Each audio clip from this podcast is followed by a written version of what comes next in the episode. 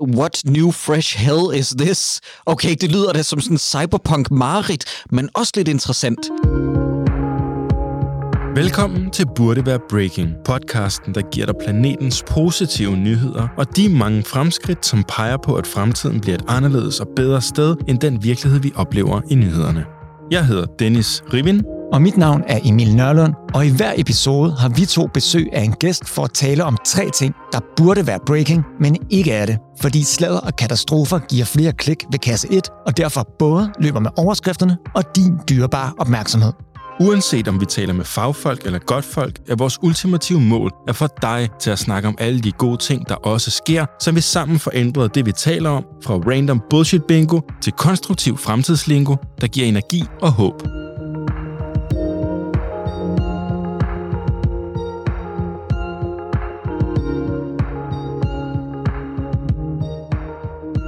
Jakob Hensley, mega mange tak, fordi at du vil join os her i dag i Burde Være Breaking. Fedt, du er her. Jamen, det er jeg rigtig glad for. Tak, fordi jeg måtte komme.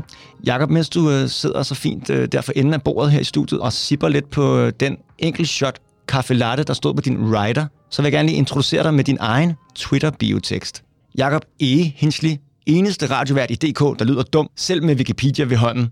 Tiny Penis, vært på P6 Beat, Han Due og Dårligdommerne. Og så er den slut. Er der kun 144 tegn i sådan en Twitter-bio? Ja, det er derfor, jeg sidder faktisk også og tænker på, at det, det er længe siden, jeg har opdateret den Twitter-bio. Det er sjovt, at jeg stadig bruger min uh, tiny penis joke i min bio. Den skal jeg måske også til at fjerne nu. Den, den Er den blevet større nu? Nej, men det var sådan, den joke har ligesom udspillet sig, ikke? Det der med, oh, I've got a tiny penis, blah, blah, blah. Men, men der, der står også for få podcast. Altså, jeg har jo det tredobbelte nu. Det er det. ja. Hvor klovn? Jamen, det er nemlig det, hvor Klon, hvor Hakkedrengene, hvor alle han duer spin-offs med sværds holddom og rollespil og sådan noget. Men, men det er en anden snak. Jeg, jeg står stadig ved det, at jeg lyder stadig pænt dum i radioen, selvom jeg har Wikipedia ved hånden. Ja, Og tissemanden, den lader vi bare stå. ja lad os bare... Ja.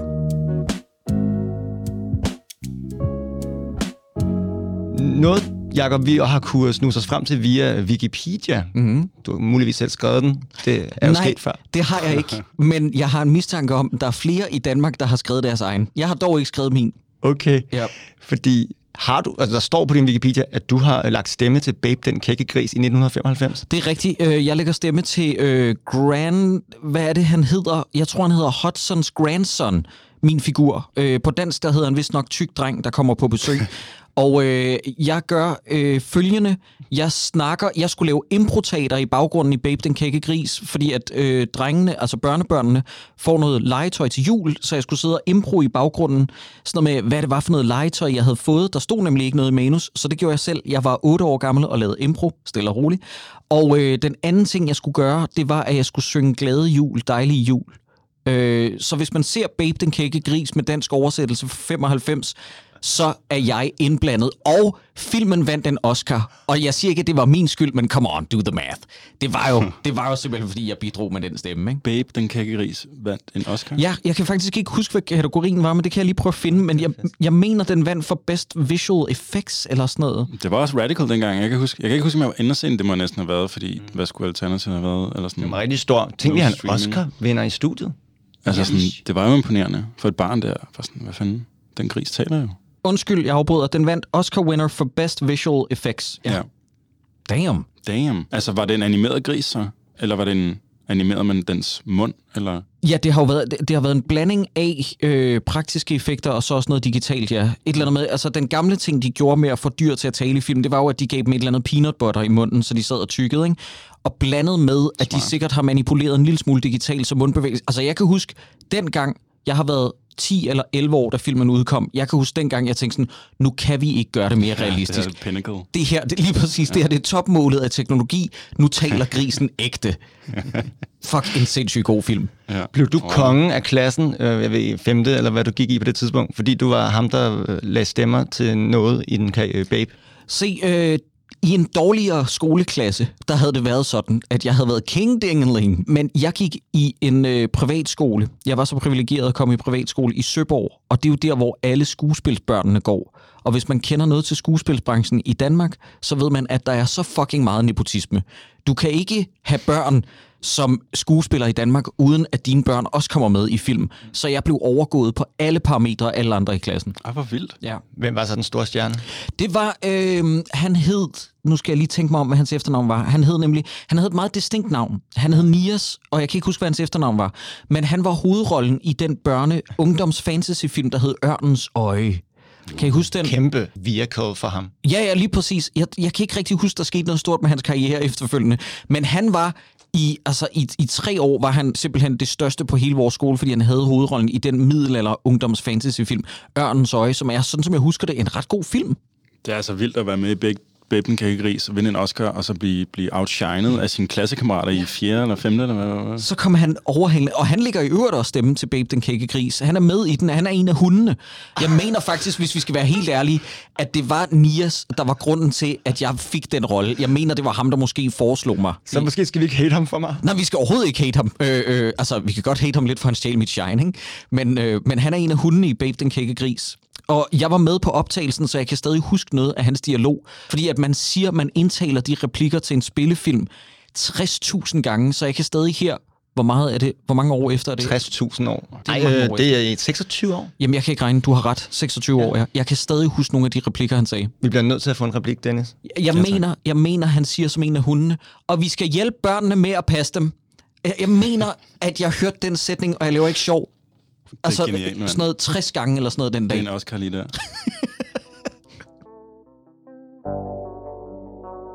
Jakob, du blev ikke konge af klassen, det kan vi godt sige. Den giver vi til Nias, men, men du... Det er den årgang i hvert fald. i den overgang. Men du er på en måde, i hvert fald i mine øjne, konge af dansk podcast. Øh, Du er i hvert fald øh, plus minus nok den, der har lavet øh, flest podcast, været med i flest.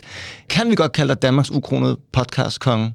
Det, det vil jeg øh, gerne tage imod, ja. Altså, fordi at, det betyder jo ikke nødvendigvis, at jeg er den med højst lyttertal, fordi det er jeg langt fra. Mm. Men, men øh, jeg sætter en dyd i, at jeg skal være med i alle podcasts i hele Danmark. Ja. Så, så den, den vil jeg gerne tage imod. Så kan du sætte et, øh, et flueben i dag. Det burde være breaking. Men, men du har, nu, nu underspiller du den jo lidt, for du har også lavet store hits. Podimo har da også bare sådan valgfartet for at få dårligdommerne for eksempel på deres øh, tjeneste, og I bliver promotet som en del af deres øh, stærke trækløver med masser af holdet og det hele, ikke føler? Det er rigtigt. Det var jeg meget imponeret over, ja. Så mit spørgsmål vil egentlig lyde noget i retning af, hvad er hemmeligheden bag at lave et podcast-hit? Øh, hemmeligheden er... Jamen, I behøver ikke mig til at sige det her. Det, det er jo den største fucking kliché. Og undskyld, Dennis. Undskyld, Emil, hvis jeg bare repeterer noget, I har hørt tusind gange. Men det er passion. Hvis altså, du kan sidde og lytte til en podcast, der handler om de mest obskure emner. Det kan være en podcast, der hedder Wrestling og Porno, der handler om wrestling og porno. Men så længe, at typerne, der leverer den her øh, øh, formidling, at de har en smittende nok entusiasme og viden, så kan alting blive et hit. Altså, det er, jo, det er i virkeligheden Nikolaj Sonne teknikken. Ikke? Kan I huske så en ding, hvor man fandt ud af, ifølge undersøgelser, at der var mange flere enlige husmøder, der sad og så så en ding, end DR havde regnet med. Og man fandt ud af, at det var simpelthen bare formidlingen, han var så god til, mm. at man bliver grebet i at, i at sidde det der, øh, sidde og se det. Så, så øh, altså, i, i sidste ende, så tror jeg, at folk responderer meget på, på passionen, og selvfølgelig skal der også være noget formidling. Ikke? Du skal have en lille smule øh, flere for at kunne formidle ting. Men, men i takt med, at der er flere og flere podcasts, der skyder op og bliver mega populære, jo mindre har det betydning, og jo mere, altså det er ikke fordi, jeg vil kaste øh, Fries Before Guys øh, kvinderne, øh, Nanne og Josse under bussen, men de har jo ikke på papiret, du ved, sådan egnede radiostemmer. Der var ikke nogen radio, øh, hvad hedder sådan noget, chefer, der havde givet dem et program, fordi på papiret, så tænker man, hvad, de her to, der ikke lyder trænet, som, øh, som måske ikke snakker om noget, vi synes er interessant, det er jo blevet et kæmpe gigahit, fordi de er så personlige på en, øh, på en tiltalende måde. Mm. Vi snakker passion, så har du i hvert fald musikpassionen, for det er det, du laver i radioen, i musiktjenesten på P6 Beat med Anders Bøtter. Og du har passion for dårlig film, en dårlig dommer, du har passion for kloven. Ja. Og, og, så det, man, du gør det selv, jo. Jamen lige præcis. Jeg, øh, jeg er så privilegeret også, at de projekter, jeg laver, ikke kannibaliserer øh, de andre projekter. Jeg fokuserer på dårlige film, klovn, kulturformidling, musik og ja, rollespil. Lidt mere nør- nørdet, nichede ting med rollespiller og svær trolddom, som jeg også laver.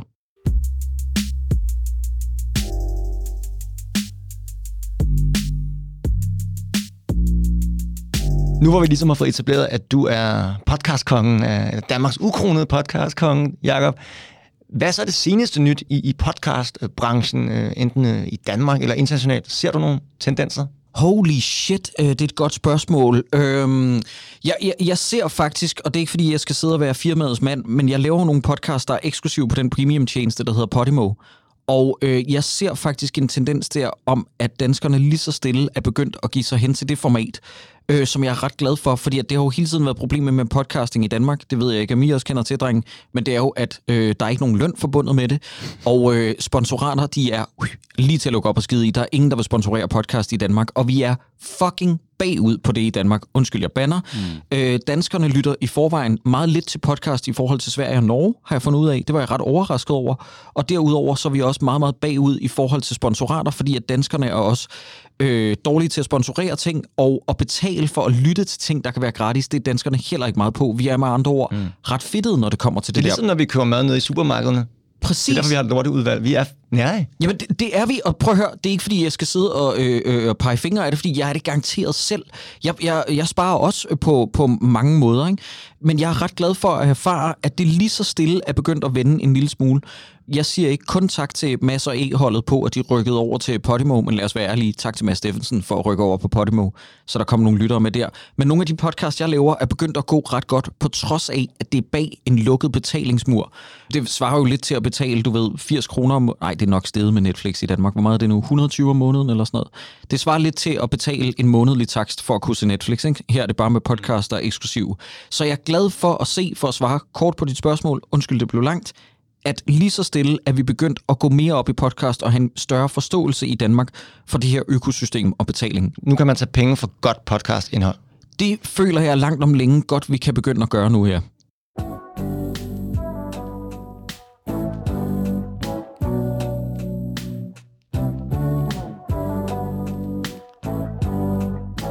Jakob, her i dag i Burde Være Breaking, der kunne vi snakke om uendelig mange ting, men kardinalpunkterne er tre positive og potentielt opløftende nyheder på menneskehedens og planetens vegne. Og vi vil selvfølgelig gerne til sidst høre, hvilken nyhed, der i dine øjne batter allermest. Men faktisk ved Dennis og jeg jo slet ikke, hvor du står i forhold til verdens tilstand og den tiltagende klimakrise. Og du hørte jo nok om denne her nye rapport fra IPCC i FN's klimaråd, der tog pusten for mange her for ny, ganske nylig. Nå ja, ja det, det der lige er sket, ikke? Ja. Ja. Hvor at folk var sådan noget, okay, det ser værre ud, end vi havde regnet med. Holy shit. Ja. Var folk virkelig sådan? Er der nogen, der har set den her rapport og bare tænkt, wow, de mente? Altså, jeg er lidt overrasket over, at selv aviserne nu har trykt overskrifter, hvor der står, at tilstanden ser værre ud, end de havde regnet med. Aviserne prøver jo hele tiden, synes jeg, med overskrifterne. Selv DR.dk, og jeg ved godt, jeg arbejder for DR, men jeg synes ikke, at deres nyhedsafdeling nogle gange lever helt op til public service-kontrakten omkring, hvor gralt det egentlig står til. Jeg synes tit, de prøver at nedtone. Øh, og så, jeg, jeg forstår ikke det her argument med sådan noget med, jamen ellers så skaber vi jo panik. Hvor det sådan, jamen er vi ikke på det stadie, og jeg tror ikke, I forstår, hvad panik betyder. Det er jo ikke sådan noget med, at danskerne løber rundt i gaden og siger panik og sætter ild til biler. Jeg tror snarere, at vi bliver nødt til at indgyde en eller anden form for respekt og alvor omkring det her. Undskyld, det jeg lige vil sige, inden vi går i gang med det her, ikke? Mm. det er, jeg ved next to nothing omkring klimakrisen, så jeg er ikke fagekspert på nogen områder. Mm-hmm. Jeg kan bare godt lide Dungeons and Dragons og øh, computerspil. Og så har set virkelig mange film og serier. Ja, ja, lige præcis. Og hørt meget musik, men du har også en mavefornemmelse, det ved jeg. Og den skal du prøve at bruge nu. Ja. Om ikke viden, så mavefornemmelsen. Det her er en kan vand, okay? Mm. Foran dig står et glas. Så for at finde ud af, om du er optimist eller pessimist i forhold til, om det hele nok skal gå, eller om vi er buttfucked, så skal vi prøve at, at få dig til at lave den her vandtest. Så vend glasset om. Ja, det her glas. Lige præcis, ja. Vand er lige med håb. Du skal hælde så meget håb ned i glasset, som du har sådan på verdens fremtid. Okay, godt. Så et helt fyldt glas betyder, at der er mega meget håb. Yes, sir. Godt. Godt. Jeg føler, hvad er det her? Er det 20 procent? Ja, det er Så er det sådan en femtedel af det passer meget godt. Jeg tror, det er 25 procent. Ja. Jamen, øh, jeg har 25 procent håb for fremtiden. Jeg er meget vælsindet omkring det her. Jeg ryger sådan lidt frem og tilbage, og lige i dag kan jeg mærke, at den er på 25 procent. Lytterne skal måske også vide, at på det her tidspunkt, der er øh, skovbrændende run amok, og vi optager øh, lige i den, i den sidste halvdel af den værste sommer, jeg har oplevet i mit liv siden 2018. Der er aldrig noget, der slår 2018-sommeren i elendighed, når det kommer til øh, øh, fucking høje temperaturer og bare i det hele taget dogenskab fra min side. Jeg synes også, at den her sommer har været pænt shitty. Jeg kan ikke lide, når temperaturen kommer over 23 grader. Okay. Jeg synes, det er skæbagtigt, mm. og jeg synes, den her, jeg synes, den her sommer har været decideret fjollet. 2018, det var nemlig uendelighedssommeren. Ja. Og jeg krediterer den sommer for, den, det, det var året inden de massive klimaprotester rundt omkring i verden. Jeg tror virkelig, det var det år, hvor, hvor udsigten til klimakatastrofe penetrerede den kollektive bevidsthed. Fordi Ja. folk var bare sådan, fuck sker der? Ja. Jeg er på bryggen for bogstaveligt talt, altså øh, 40. 20. gang den her sommer. Det er underligt, det plejer jeg ikke at gøre. Og det var der, altså sådan, så der, der er en lille upside der til... Men er det, er det dig, der har haft en dårlig sommer, eller Nej, føler nej, du, at verden øh, ser skidt ud? For det første, øh, jeg er 100% enig med dig. Jeg tror, at den gav et kollektivt opråb til bevidstheden, især i Danmark. Jeg tror også, det var på verdensplan, men mit lille, øh, du ved, mikrokosmos drejede sig mest omkring søerne i København. Ikke? Mm. Jeg mener, at søerne blev, i København blev tømt De for sådan noget- fordampede? Jamen for sådan noget, var det sådan 80.000 liter om dagen, der røg, synes jeg, jeg læste noget om. Det er jo sindssygt. Øhm, nej, det er fordi, at jeg bliver sommerdeprimeret. Jeg kan okay. ikke klare, du ved, gode temperaturer. Jeg kan ikke klare det der med, du skal ud og hoppe i havnebadet, og du skal ud og lave noget, fordi det er sådan, når temperaturen sniger sig op omkring 30 grader, så har jeg lyst til at flatline. Jeg har ikke lyst til at gå ud af min lejlighed, og det eneste, jeg har lyst til, det er bare at rejse væk fra byen, fordi at sommer i København er det værste, jeg ved. Øh, det bliver, jeg synes, det bliver sådan enormt ensomt, øh, og det er på trods af, at jeg bor sammen med min kæreste og laver selskabelige ting, men jeg har ikke lyst til at lave noget. Det er den ene ting, og så tapper det direkte ind i min klimaskræk. Ja. Jo ældre jeg er blevet, jeg er blevet mere og mere angst omkring dumme ting. Mm. Øh, eller det er måske ikke engang dumme ting, det er måske ret reelle ting, så kan I korrekse mig. Jeg er blevet skræk omkring fly. Jeg er blevet bange for at rejse med fly. Styrte. Øh, styrte, men også noget med højder. Ja. Øh, jeg er blevet bange for at køre bil. Det er sådan noget med bare med fart og sikkerhed. Og jeg er blevet bange for simpelthen fremtiden med klimaet. Øh, bedst som vi sidder her og optager i dag, det er, øh, det ved jeg ikke, om jeg må afsløre, det er på dagen, hvor det lige er kommet frem, at Jeff Bezos, øh, Bill Gates og en tredje rigmand, som jeg lige har glemt navnet på nu, har besluttet sig for at købe dele af Grønland, så de kan udtrække mineraler. Hvor jeg har det sådan, altså, hvad, hvad, hvad fanden er det, der fucking foregår? Det er sådan, det, det er, øh, jeg synes bare, lige nu, der ser det underligt ud med hensyn De til det. slog Trump på målstregen. Ja, vi har fået simpelthen at an- annexe øh, Grønland. Og det er også sjovt det der med, at... Altså, Det har jeg og- ikke set. Og, I Det har er faktisk heller ikke. Jeg elsker, at du. Det øh, vi, vi, skal, vi skal det faktisk øh, informere dig, og så kommer du og informerer Ja, os. høre, du fucking hacker vores produkt her. jeg, kan, jeg kan sende jer nyheden.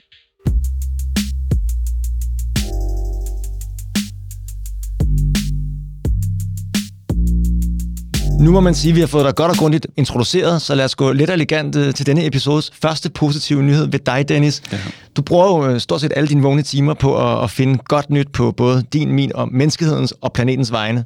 Ja. Så hvad er det første, du har med i den dur til os i dag? Jamen, jeg er lidt ked af, vi, af de tre ting, vi har med i dag, så der er ikke rigtig noget, der er sådan myndet på klima, øh, desværre. Vi kunne vi godt kunne bruge for lige at puh, Ja. Ja. du ved, øh, i talesæt det her. Men det har vi talt om. Der kan vi anbefale at og, og, du ved, øh, dykke ned i vores bagkatalog af, af podcast-episoder, fordi vi har talt om alle mulige virkelig, virkelig svedige ting, der sker. I dag skal vi tale om noget helt andet. Mm-hmm. Særligt bioteknologi. Så tjek det her, okay? Mm. Nu maler jeg et scenarie. Du kommer ind på en café. Du skal have en kop kaffe, præcis som du elsker. Single shot latte. Single shot latte, og måske en lækker croissant, der er fedtet på den perfekte måde, hvor det ikke er for meget, men heller ikke for lidt. Det er august måned 2021, det er lige nu, det er real time. Og du sætter dig ved cafébordet klar med din bestilling, men i stedet for en tjener, så kommer der en halvanden meter høj robot over til dit bord for at tage imod din bestilling. Hvad tænker I? 1, 2, 3, Jakob, go. Øhm, en halvanden meter høj robot. Okay, øh, kan jeg tale til den, eller skal jeg indtaste du til? taler, Nej, nej, du taler bare. Jamen, øh, så siger jeg, mm, øh, herr robot, øh, eller øh, hønrobot, jeg ved ikke hvilken køn, øh, stjæler du ikke noget arbejde for nogen, der står og mangler et job? Oh, ja. Yeah. Ja. Super god pointe. Okay, så tjek det her. Du kommer ind på den samme café. Du sætter dig ned for at få lidt kaffe og kage. Det er august 2021. En robot kommer trillende over til dig for at tage din bestilling, men inde i robotten er der faktisk et menneske. What? I overført forstand. Nå. For det, der sker, det er, at robotten i virkeligheden er styret på afstand af et paralyseret menneske, der ligger i sin seng og fjernbetjener robotten med sine fucking øjne. Jakob, go. Så siger jeg jo, what new fresh hell is this? Okay, det lyder da som sådan en cyberpunk marit, men også lidt interessant. Hvor realistisk er det her, Dennis? Eller er det for tidligt at spørge om det? Det her, det sker. Det her fænomen, det er ret utroligt. Man skal Øh, lige se Jakobs øjne lige Ja, nu. vi burde have, vi skal have i video chok, på det her. Jeg synes også, det er spændende, men det er også lidt farligt. Ja. Det er det, mand. Det er det, den skal lige fordøjes. Og det er det, altså sådan, så jeg stødte på det her første gang i 2018 allerede, hvor man havde en pop-up café i uh, Tokyo, hvor man eksperimenterede med de her fjernbetjente robotter. Og jeg kan nemlig huske dengang, jeg havde præcis samme reaktion. Det var bare sådan, jeg vidste ikke, altså sådan, du ved, hvilken grimasse, der, der kunne passe, fordi der er mange ting at fordøje i det her koncept. Samtidig, fordi ja, en ting er at blive betjent af robotter i det hele taget. Det er future nok i sig selv, men en anden ting er, at dels der på en måde er et menneske inde i robotten på en måde jo. Uh, det er et weird krydsfelt mellem du ved, biologi og teknologi i sig selv, men at det så er et sengeliggende, handicappet menneske, der på afstand styrer det her, den her robot, og i nogle tilfælde bare med sine øjenbevægelser, fordi det, det, det er decideret paralyserede mennesker, det er bare, det er sgu ret crazy. Altså, mm. det, det er virkelig weird, men det der præcis, du har en virkelig interessant første reaktion, det er det der med, det her det er samtidig så også et eksempel på en robot, der ikke tager jobs, men faktisk skaber beskæftigelse for en befolkningsgruppe, der ellers er, du ved, totalt afskåret fra arbejdsmarkedet. Ja, så folk, der er fysisk handicappet. Ja, det er ofte sådan noget med, med, med næveskader og rygmavsskader, altså sådan, du ved, sengeliggende. Nogle af dem kan godt styre joystick, nogle af dem, altså ligesom Stephen Hawking ja. på en eller anden måde, øh, gør det anderledes, ikke? Men det er jo der, hvor der er den perfekte, undskyld udtrykket, vi har hørt det tusind gange, øh, synergi mellem, du ved, teknologi og mennesket. Det er der, hvor det giver mig en lille halvfed på, at vi kan udnytte det til så fordelagtigt formål. Det, det, det er jeg pro i den grad. Det synes jeg er teknologi på den bedst tænkelige måde. Der må jeg bare lige sige, jeg har måske øh, hele mit liv ja, det gør jeg stadig. Jeg stræber efter ikke at være nødt til at skulle arbejde i en café. Og så folk, der er blevet kørt over, eller har mistet førligheden, eller, eller er født øh, disabled, så skal de lige pludselig arbejde i en café. Er det ikke en ekstra straf? Ved du hvad, jeg, jeg, jeg, kan, jeg, kan godt lide, jeg kan godt lide din øh, pointe, fordi det strejfede mig faktisk også den ja, tanke, det der med sådan hvad, så de skal også i arbejdsmarkedet. Men på den anden side, hvis det her det er en måde, at de kan tjene penge, hvem ved, måske er det også en ting, de har lyst til. Mm. Altså, jeg ved ikke, jeg kan ikke øh, selvfølgelig sætte mig ind i det, fordi jeg er så privilegeret at have førligheden i al min kropsdel, men jeg ved da for mig selv, at efter en måned med sommerferie, der var jeg dying to get back to work. Altså, mm. øh, jeg tror også nogle gange, at det giver et formål. Men selvfølgelig, de skal jo ikke tvinges ind i det. Nej, det håber jeg heller ikke. Det tror jeg ikke. Det tror jeg ikke, det der er meningen. Så det her, så nyheden går ligesom på, at, at man har haft nogle eksperimenter med det her, og nu har man så åbnet en permanent café i Tokyo, hvor det her det sker. Og ja, som virksomheden selv udtaler, det er med henblik på blandt andet at løse menneskelig ensomhed gennem kommunikationsteknologi. Altså sådan så ja, forhåbentlig kommer det ligesom dem til gode, så det ikke er, øh, øh du ved, øh, jobcentret, der bare sender sådan en robot ud for, bare sådan, du, du, du, du kan ikke bare ligge der. Nej, nej. Øh, tanken bag kan jeg i hvert fald godt lide. Det er meget pro. Mm. Det er ikke noget med, at man kan svare rigtigt eller forkert på de her ting, vel? Nej, nej, du skal nej, bare, bare være dig selv. Teleoperation øh, er der også eksperimenter med lige nu, hvor der foretages for eksempel ja, hjertekirurgi, og der har været nogle eksempler med i Indien, hvor en øh, kirurg har opereret nogle mennesker på 32 km afstand, øh, var der, hvor man sådan styrer en robot. Altså sådan, så, så det er meget interessant felt i sig selv, det her med, øh, øh altså sådan, du, kan, du kan sidde øh, du ved, i, i Nykøbing Falster og, og, og, og styre en rengøringsmaskine i Napoli, altså sådan, eller om du styrer en, øh, en robotarm, der udfører noget kirurgi et sted i, i verden. Altså sådan, så, så ja, der er alt muligt. Der sker ret meget på det her område. Ja, Jacob, du talte jo tidligere om, at når det er rigtig godt vejr i sommermånederne, så får du sådan en sommerdepression øh, af flere årsager og lyst til at flatline. Men hvis nu du kunne ligge derhjemme mm-hmm. og, og, og styre et eller andet erhverv rundt om i verden, hvad skulle det så være? Og hvis jeg selv havde mulighed for det, holy shit, jamen det kan da være, at jeg skulle prøve at øh, komme noget af min højdeskræk til livs, eller sådan noget. Det kan være, at jeg skulle prøve at styre et fly. okay. Det kunne være. Oh, ja. øh, selvfølgelig et øh, klimavenligt øh, ansvarligt fly. Det er spørgsmål, om du ville være for højdeskræk, når du ikke var oppe i højden. Det ja, jeg, jeg ved det faktisk ikke. Ja, det, det del med et godt spørgsmål. Hvad med dig, Dennis? Hvad med mig? Hvad vil du øh, styre på remote? Hvis du altså, kunne ligge derhjemme og styre remote, hvad som helst. Ja, sådan ægte remote, remote work. Uh, altså, jeg tror jo stadig, man skal du ved, kunne finde ud af det, ikke? Ja, ja, nå ja. Du får ikke lov til at flyve fly, bare fordi du... Okay, så, så du, skal, du, så du vil gerne servere kaffe?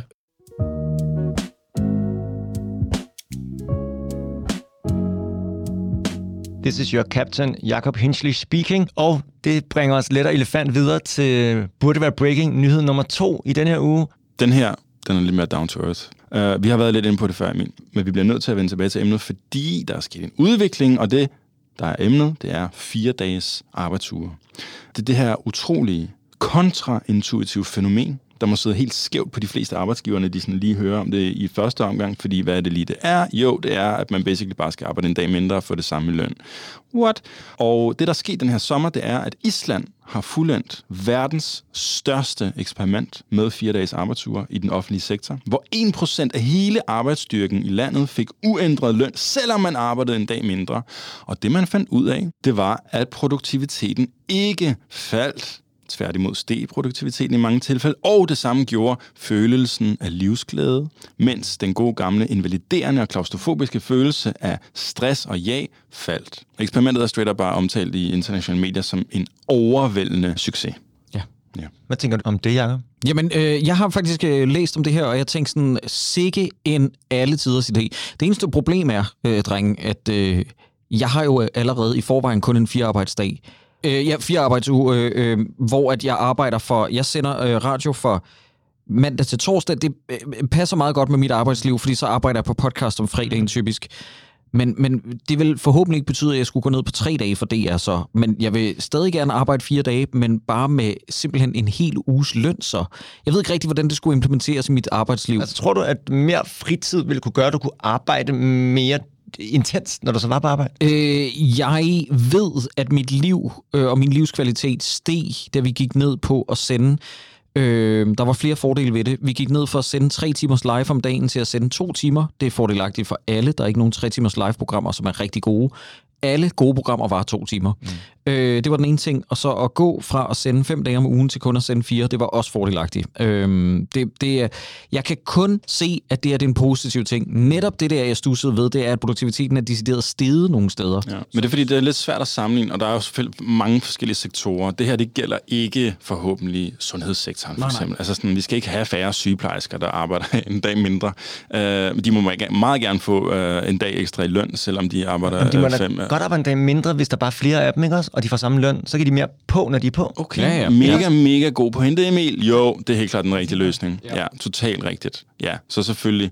Jeg tror bare, det også meget handler om, at de fleste job, der ligesom findes i verden, det er noget med, at du møder ind på dit lille kontor, og så sidder du der. Og rigtig meget af den tid, hvor folk så sidder der fra whatever, 8 til 4 mandag til fredag, det er faktisk bare decideret stenet spildtid. Mm. Altså sådan, fordi man bare skal være der. Det, en del af dit job er, at du bare skal være der. Du, du kan godt udføre det samme stykke arbejde hurtigere, hvis du ved, at det så medfører, at du faktisk har en, en dags ekstra fri. Og så er der bare det der med, med livskvaliteten, altså sådan, hvor du har tre dages weekend, du møder ind om mandagen, og allerede næsten kan mærke weekenden igen, altså sådan, du ved, og du bruger mere tid på familie og venner og ting, der giver dig mening i, i livet, i stedet for at være en eller anden øh, lønslave. Jeg har læst noget, som jeg synes godt kunne være lidt relevant i forhold til det her. Har I hørt om noget, der hedder The Hawthorne-effekt? Mm-hmm. Det kommer sig af et studie, der blev lavet i forbindelse med arbejde og performance tilbage i 1900, jeg mener det slutningen af 20'erne eller start 30'erne, hvor man faktisk øh, undersøgte, jeg mener det var seks syrske, hvor meget de fik lavet i forhold til, hvis de skulle arbejde mindre eller mere. De testede dem i forskellige retninger. Men, men hele ideen med det her Hawthorne-effekt, det var, at man fandt ud af, når man analyserede de her studier, at når folk bliver observeret, eller ved, at de er en del af en undersøgelse, hmm. så performer de bedre. De opfører sig ikke, som de normalt vil gøre. Og det, som jeg godt kunne være lidt bange for i forhold til Island, det er den her gruppe, der bliver monitoreret, at de, de ved jo godt, de bliver undersøgt. Og så kan jeg godt forestille mig, at de måske arbejdede bedre, fordi de vidste, Mm. At de på en måde var med i et projekt, hvor det var fedt, at de arbejdede. Det var, det var også min første indskydelse, fordi jeg er så pessimistisk anlagt. Det var også noget med, at selvfølgelig performer de mm. godt, så vi kan overbevise alle om, at fire dages arbejdsuge er bedre end en ja, fem dages. Det var, det var også min første tanke. Jeg ved ikke, om de har været klar over, at de blev observeret. Jeg ved ikke, om det har været sådan skiltet med til dem. Øhm, men, men, men jeg synes i hvert fald, det var værd at med i overvejelsen der, fordi jeg tænkte også, sådan, selvfølgelig shower man lidt off, ikke? og performer i en, i en vis grad. Ja, ja. se mig. Så vidt jeg kan læse mig frem til, så var det, en, det, var, det var varierede typer undersøgelser, der ligesom indgik i en større, øh, et større eksperiment, som stod på mellem 2015 og 19. Altså sådan, så ja, det er okay. også ret lang tid lige at... Ja du ved, fake oh, ja, det er selvfølgelig rigtigt. Ja. Øhm, to make it. Det er en interessant pointe, helt klart, som jeg håber, man ligesom på en eller anden måde tager forbehold for i sådan nogle akademiske studier, som det er gået altså, for det er. Lave en håndsopretning. Hvis du, hånd, lad os lave en håndsoprækning, fordi hvis du havde det almindeligt 9 til 16 job, mm. Jacob, og vi også havde det. Mm. Altså, hvem her vil ikke foretrække kun at arbejde fire dage om ugen? Jamen, ja. det vil vi alle sammen. Ja, ja. tre ja. hænder op her. Ja.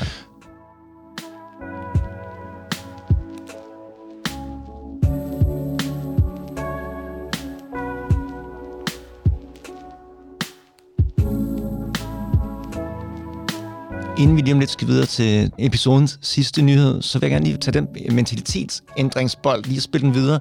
Fordi Jacob, jeg øh, lagde mærke til for et øh, års tid siden, tror jeg, du lavede et opslag på din Instagram, hvor man kunne læse faktisk lidt om det her med, at du øh, blev sommerdeprimeret, og din ven havde kaldt det solstress. Ja. Det er jo en form for mentalitetsændring, når man bliver bevidst om, at man er noget. Du fandt ud af, at du var introvert. Mm. Du er jo øh, face value meget ekstrovert, tror man. Mm. Hvordan fandt du ud af, at du var introvert? Jamen, øh, for det første, så giver det meget god mening. Jeg tror, det er sådan en varmt ulden tæppe, det der med at få øh, konstateret noget. Det er rart at få en diagnose på, på en eller anden måde. Jeg ved ikke, om man kan kalde det med at være introvert en, en diagnose. Måske mere en form for personlighed. Men, men det er altid rart, at der kommer et prædikat, fordi så føler man sig mindre forkert ved at finde ud af, at det er sådan en ting. Øh, jeg fandt ud af det netop på grund af øh, altså at tænke retrospektivt tilbage. Det sådan noget med, hvorfor har jeg altid foretrukket ikke altid at tage hjem til mine venner i folkeskolen, eller at tage til et gymnasiefest torsdag, fredag, lørdag, øh, alt sådan noget. Og så gik det bare op for mig, fordi jeg begyndte at læse om det. Og det var, det var enormt rart at finde ud af. Der er jo nogen, øh, nogen, der bliver ved med at sige sådan noget med, jamen vi indeholder alle sammen noget introvert og noget ekstrovert. Men der findes i den grad også folk, der er, øh, hvor pendulet svinger helt til den ene side eller den anden side.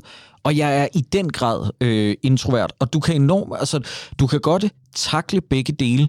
Du kan godt tåle at stå på en scene og performe for folk, velvidende, at det er et show. Der er mange skuespillere og stand-up-komikere, der er introverte, for eksempel.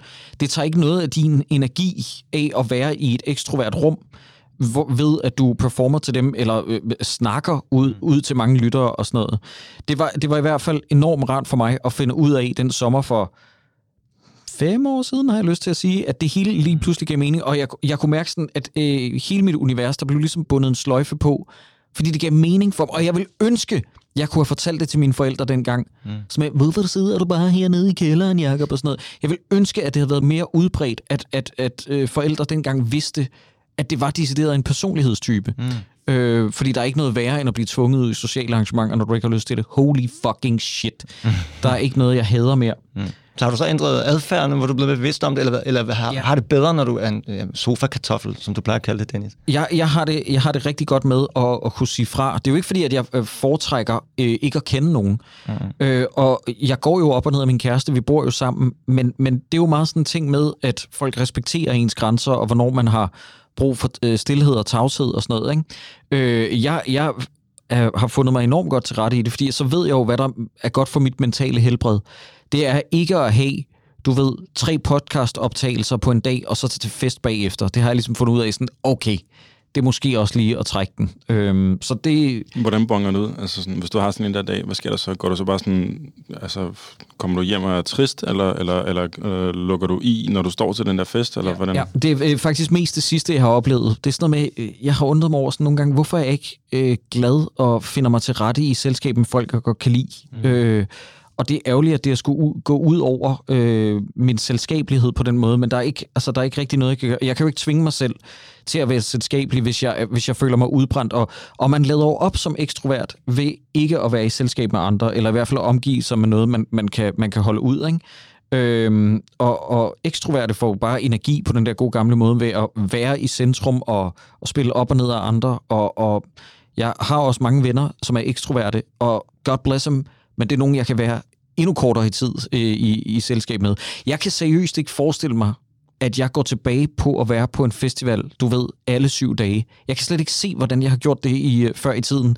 Jeg må jo have faked det og været utilnærmelig og bitter og nederen at høre på mm. øh, på den festival. Jeg, jeg må have været blevet gnaven, tror jeg. Kunne det være, at man nogle gange bare drak ekstra meget ja, for, bare, bare for at give det, ja, ja, ja, for at komme over det? Det kan faktisk godt være, at det har været en coping mechanism, at der har været noget inden over det her. Det er ikke engang løgn. Det er derfor, folk er så stive på Ja, det tror jeg faktisk. Ja, de er alle sammen introverte. Det jeg ikke bare. Men hvad så, når du har været på enten øh, en podcast og været sådan intens på, eller et radioprogram, hvad er du så øh, udmagret eller, eller øh, energized? Nej, så er, så er jeg helt øh, udbollet. Okay. Jeg, har, jeg har prøvet sådan nogle dage, hvor at jeg har optaget podcast om morgenen, lavet live radio 14-16, og så skulle indspille en podcast om aftenen. Mm. Og der kan jeg godt mærke, det er stadig et okay, stille og roligt rum, fordi det er jo mennesker, som er ret meget inde på livet af mig, og det er ikke, det er ikke for selskabeligt og sådan noget. Øh, jeg, det er et sted et ret trygt rum, men jeg kan godt mærke, at jeg er udbrændt. Men seriøst, øh, jeg havde sådan en oplevelse af, det er tit det der med, det er ikke nødvendigvis folk, man skal interagere med, det er bare det der med, når der er mange. Min kæreste bemærkede, at jeg begyndte at få det dårligt, når vi går på en meget befolket, tæt befolket gade. Det kan jeg ikke lide, der får jeg sådan lidt social angst og, og bliver ramt af det. Og så gar da jeg var nede i øh, huset i København, som har sådan en, en spilcafé, der hedder Bastard Café, mm. hvor jeg skulle mødes med en af mine veninder. Der var der altså, den var helt fyldt, den café, og jeg kunne mærke, at jeg fik det sådan, åh, mm. det havde jeg ikke regnet med, øh, fordi den har været dejligt affolket i den her coronaperiode. Mm. Og lige pludselig var den fuldt øh, øh, besat, og det, det kunne jeg slet ikke være i. Men det er fedt, det der måde, man gør sit liv bedre ved at få mere indsigt i sig selv, og det ja. går ud fra, at dit liv er bedre nu, ja. hvor du forstår dig selv bedre. Er social angst og introvert det samme, eller en del af hinanden, eller kan det godt adskilles? Åh, det er et godt spørgsmål. Jeg må indrømme, at den line er blevet sådan lidt øh, blødet for mig, men, men det... Øh, jeg, jeg tror, der vil altid være en form for social angst ind over introvert, men jeg tror, nogle gange er jeg decideret begge dele. Mm. Altså, øh, og det er også en uheldig kombination, kan man sige. Ikke? Det der med, at jeg ikke kan lide store menneskemængder, blandet med, at jeg i, også er øh, introvert.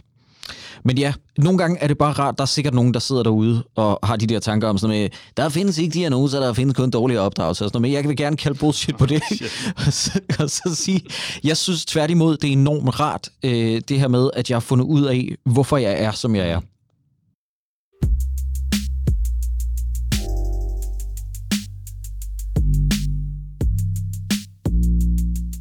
Inden du bliver helt øh, udbollet her, i, hvor I, I, I burde være breaking regi, så lad os komme til øh, nyhed nummer tre. Dennis, er du klar til episodens tredje positive og forhåbentlig også øh, potentielt opløftende nyhed? Jeg er mega klar. Øhm, Jakob, er du også klar? Og det er, ikke, det er ikke for at trigger ting, men måske er det her også øh, meget godt på en måde, fordi det her det er lidt mere med bare lige at sætte sig tilbage og så lige lytte, fordi det her, den, den her tredje nyhed i dag, den er lidt langhåret, og det er måske derfor, at øh, jeg ikke rigtig har set skyggen af den i aviserne, selvom det anses for en af de største biovidenskabelige gennembrud i vores levetid. Men den kræver altså en lille indflyvning, så hvis I lige kan du ved, forberede jer på en lille øh, mirakelmonolog her. Mm. Her goes. Okay, vi skal have overblik over tre forskellige ting. Vi har at gøre med et, en biologisk proces, to, en udfordring, og tre, en løsning på udfordringen i kraft af øh, et værktøj. Okay? Så hvis vi tager den biologiske proces først, det drejer sig om proteiner. Proteiner er nemlig ikke bare noget, øh, vi spiser, de er udslagsgivende for vores sundhed generelt, fordi vi bliver syge, hvis proteinerne i vores celler ikke virker. Og nu er det bare mig, der forklarer det, som, som jeg ligesom forstår det. Jeg, du ved, jeg prøver bare at videreformidle noget, som jeg prøver at forstå. Men celler er lidt ligesom mega komplekse urværker, der er lavet af tandhjul i meget forskellige størrelser og former. Og de her tandhjul, det er de forskellige proteiner. Og hvis bare et tandhjul bryder sammen, så går hele cellen i stå. Så derfor er det mega, mega er vigtigt, at tandhjulet udskiftes. For ellers så risikerer man ligesom en dominoeffekt af sammenbrud, hvor hele det her urværk bryder sammen. Ja, så det er ligesom den biologiske proces. Og nu kommer udfordringen, for hvis man skal udskifte et tandhjul, og det kan man sagtens faktisk med moderne bioteknologi, altså gå ind og reparere en celle, men så skal man kende formen, den eksakte form på det her tandhjul, altså proteinet. Og øh, det er præcis der, hvor man er kommet til kort basically forever. Fordi de her proteiner, de folder sig i vanvittigt komplekse, tredimensionelle, snirklede former, der er unikke for hvert enkelt protein, og grænsen til umulige at gætte sig til. Og det er det, der i over 50 år har været kendt som The Protein Folding Problem. Indtil nu har videnskaben kortlagt omkring 200 millioner forskellige proteiner, men kun en brygdel af dem har fået defineret deres form, og så, boom, tredje punkt, løsningen. Fordi Google, Google har nemlig et datterselskab, der hedder DeepMind, og det er et kommersielt laboratorium med fokus på kunstig intelligens. Og i december 2020 lykkedes det DeepMind at udvikle et værktøj, der kaldes for AlphaFold, der med uhørt præcision forudser et proteins unikke form på dage, hvor det tidligere har taget måneder eller år. Og hvorfor er det, det er nice? Jo, nu skal jeg fortælle det. Fordi hvor det tidligere har taget måneder eller år at forstå årsagen til en sygdom, eller finde nøglen til at udvikle et helbredende medicament, vil man altså i fremtiden kunne gøre det på dage. Og samtidig så pointerer DeepMind selv, at det her værktøj det så også kan være behjælpeligt med at udvikle enzymer til at nedbryde for eksempel plastik på helt nye måder, eller producere nye typer øh, brændsler, eller federe endnu, hjælpe os i kampen mod klimakatastrofe, fordi man kan udvikle forskellige enzymer til, der kan være behjælpelige med at støvsuge atmosfæren for, for den CO2. Det er fucking radical shit. Så hvad er egentlig nyheden? Nyheden er, at DeepMind lige har frigivet det her værktøj og gjort det til gjort det open source, Åh, sådan. så hele verdenssamfundet faktisk har adgang til det. Og det er blevet erklæret af det internationale forskersamfund som en permanent gave til menneskeheden. Sådan. Ja. Så sorry, jeg, kan ikke, jeg ved ikke, altså sådan, jeg ved, jeg ved ikke, hvordan jeg skulle præsentere Du gjorde det det her på anderledes. den helt altså sådan, rigtige Danish måde, tror jeg. Det var bare, fordi det er lidt kompleks shit, men det er bare sådan, det, det er også bare lige for at sige, der sker bare nogle fucking ting i, i, i baggrunden, som er for sindssyge, og som bliver udslagsgivende for vores evne til at kurere, helbrede forskellige hjernedøde sygdomme, som aldrig nogensinde man har været i stand til at være i nærheden af at kunne nærme sig tidligere. Så det, at det bliver open source, det er sådan et begreb, jeg altid hører, jeg forstår det godt, men det er altså, at alle kan bidrage på samme tid, så vi kan bruge den kollektive hjerne Så til dels så får man adgang til, til det her datasæt, sådan, så når de ligesom har kortlagt, hvilket man regner med vil ske relativt hurtigt, hvordan er basically alle proteiner ser ud, og sådan, så, så, så har man adgang til det, og man, man har adgang til kilden af det her værktøj, så man ligesom kan være med til at optimere det og forbedre det og, og bruge det. det. Det er helt klart det rigtige at gøre. Det skal siges, det er Google det her. Jeg stoler ikke på Google. Nej, okay. Altså sådan Amazon, Google, Facebook, alle de der guys, Der er dollartegn i øjnene eller der er andet dollar sted. i øjnene, så jeg ved ikke helt, man skal tage det her med. Men jeg kan bare se øh, det, det internationale forskersamfunds reaktion på det her værktøj. De erklærer det for altså en, øh, det, er en, det er en ny æra i forskning. Jeg skulle lige til at sige, det er jo et kæmpe turning point, sådan som det bliver fremført, men noget som jeg, altså, vi er enige om, at det du mistænker ved det, det er, at du tror ikke, at det er uden en økonomisk vinding for Googles side, fordi det var jo et datterselskab af Google, der hed DeepMind, ikke? Var Ja. det ikke sådan? Ja, præcis. Ja, okay, men så kan jeg godt forstå, at man er lidt mistænksom. På en eller anden måde, der er et eller andet med det her data, som Google vil kunne bruge til at optimere deres fucking shit og annoncering og hvad ved jeg. Altså sådan, du ved, et eller andet i det der. Men ja, Skal vi ikke sige det, som vi nogle gange siger, når vi ikke ved, hvad vi skal sige? Juryen er stadig ude. Nå, jury's out. Ja, jury's out. Vi må se, hvad der sker. Ja, vi må se, hvad der sker. Men i hvert fald, altså sådan, når, det, når det kaldes for en permanent gave til menneskeheden, så det er altså det er store ord af, af, af forskere. Jeg har fundet en her, øh, bare lige for at vise. Der, der er en evolutionsbiolog ved Max Planck-instituttet, der, der hedder Andre Lupas. Han har udtalt, This will change medicine, it will change research, it will change bioengineering, it will change everything. Ja. Der er ret meget for en forsker, øh, før man siger sådan nogle ting. Ja, og det, det er netop det, jeg er mest interesseret i. Jeg vil gerne høre forskernes take på det her, og jeg håber ikke, at han er en anomali. Du ved, ligesom at der altid, man kan altid finde en læge, som er imod vaccinationerne, ja. øh, men, men så lytter folk lige pludselig ikke på de tusind andre læger, der er pro. Ja, jeg håber ikke, at ham der, han er en anomali, ja, der er sådan den ene, der er pointe. pro det her. Ja. Øh, men, men, men, Jeg har fundet ham her. Ja, Han lyder legit. Men, men jeg, jeg synes, at det lyder meget, meget opløftende på en eller anden måde. Jeg synes, det lyder spændende. Og øh, hvis det her det går godt, og Google ikke har øh, inkorporeret for meget spyware og øh, alle mulige algoritmer, så de kan bruge det i deres advertising, så synes jeg bestemt, det er fordelagtigt. Bum. Bum.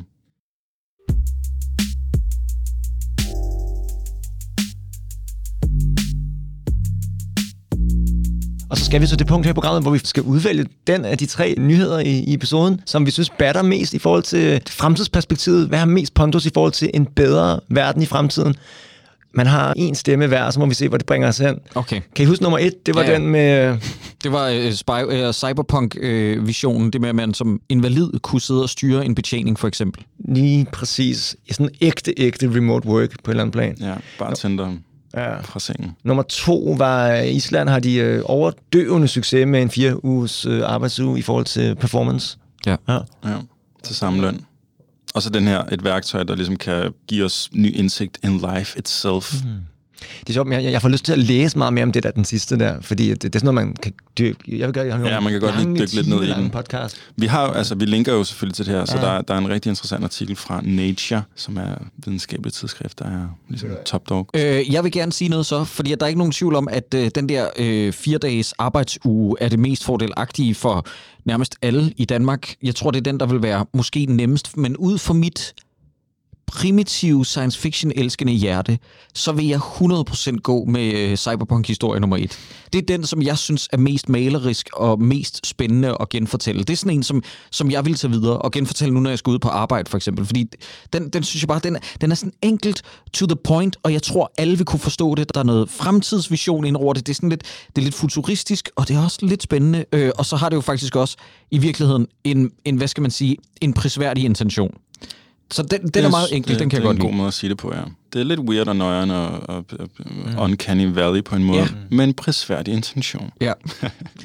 Jeg lå mig personligt forfører af nummer tre. Jeg fatter ikke en, en helt øh, elementær brik af det, tror jeg, men, men på en måde gør jeg, og på en måde gør jeg ikke. Men jeg, vil, jeg er nysgerrig, jeg vil vide mere, og når en, når en forsker siger det der, jeg ved godt, øh, det godt kan være den eneste forsker. Lidt ligesom en dokumentar, man skal se, der hedder Kamp mod klimaet. Altså, hvordan at, øh, de har betalt nogle forskere for at sige, at der ikke var nogen problemer med klimaet, hvilket mm. vi alle sammen øh, får rigtig hårdt smæk for nu. Jeg er forført af din, øh, din monolog, Dennis. Mirakelmonolog. Ja, så den. Ja. den hopper jeg på, selvom jeg øh, skal læse op på det, kan man. Jamen, så går jeg for, for, for the sake of the argument med toren. Ja, okay. Fordi uh, der, de, de har begge to sådan lidt nogle fremtidsperspektiver. Eller sådan, lad os lige se, hvad der sker med de der to andre. Uh, fordi, men de, de, de er på den større klinge på en måde. Ikke? Men det der med, med fire dages arbejdsture, jeg, jeg er meget interesseret. Nu har vi strejfet lidt det her med, med uh, mental helbred i det hele taget. Vi har talt om introvert og social angst og sådan noget. Altså sådan, det, er jo, det er jo bare nogle facetter af men, men, den mentale helbred. Men jeg er meget, meget interesseret i meget hurtige måder at begynde at rette op på det her skred, der er i, uh, i, det- i det globale samfund i forhold til mental helbred. Altså, det nytter ikke noget, at vi, vi undværer klimakatastrofe, hvis, um, hvis vi alle sammen bare er helt fucking kede af det. Altså. fuldstændig slukket og deprimeret og sådan noget. Ja. Jeg er helt enig. Det er, også, det er også min anden plads. Altså, det er den, jeg nemmest kan svinges over til efter Cyberpunk 1'eren. Fordi den er stadig for abstrakt for mig, og der er stadig for mange variabler i forhold til den tredje historie nu, til at jeg rigtig kan sige, at den er vildt op at køre over. Den er købt. Det er det, vi gør. Ja, det bliver den mær- mærkværdige stilling 1-1-1. Ja. Men det er jo bare vores ydmyge meninger her i studiet. Hvad synes du, der lytter med? Vi laver en post ind på vores Instagram, burde være breaking, som den hedder, hvor du kan stemme på, hvilken en af de her du synes, og du kan jo også komme med en kommentar og underbygge, hvorfor du synes, den ene nyhed måske skiller sig mere ud frem for den anden. Men altså, et eller andet sted, når der er den her total balance i stillingen, er det vel også, fordi der er en vis pontus i alle tre nyheder, tænker jeg. Ja. Ja.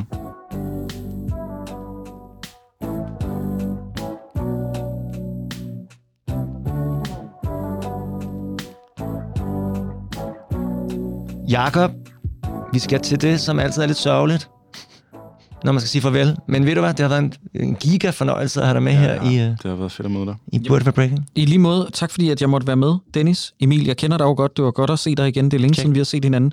Øh, jeg, var, jeg var glad for at være med, ja. Det var en oplevelse. Du får lige her på falderæbet noget, vi uh, tilbyder. Ja.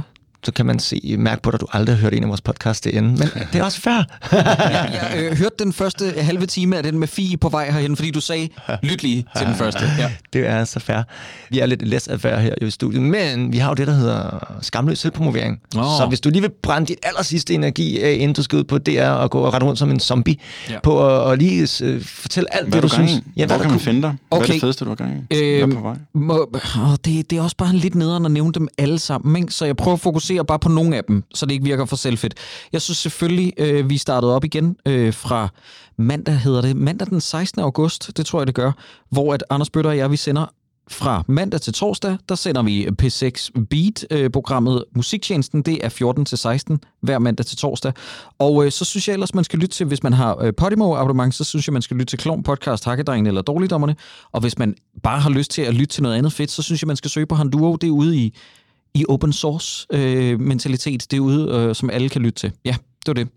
Jeg synes lige, øh, vi skal runde helt af, og tak Jacob i øvrigt, med at kigge tilbage på dit glas vand, fordi du hældte cirka 25 procent op. Mm. Har så varmt i studiet, at, at øh, ligesom vi talte om søerne, at vandet fordamper, så nu er vi nede på 23 procent, så håbet forsvinder, men du skal også have ret til, øh, via vandkanden her, eller kanden med håb, Ja. øh, vil du justere din øh, grad af håb?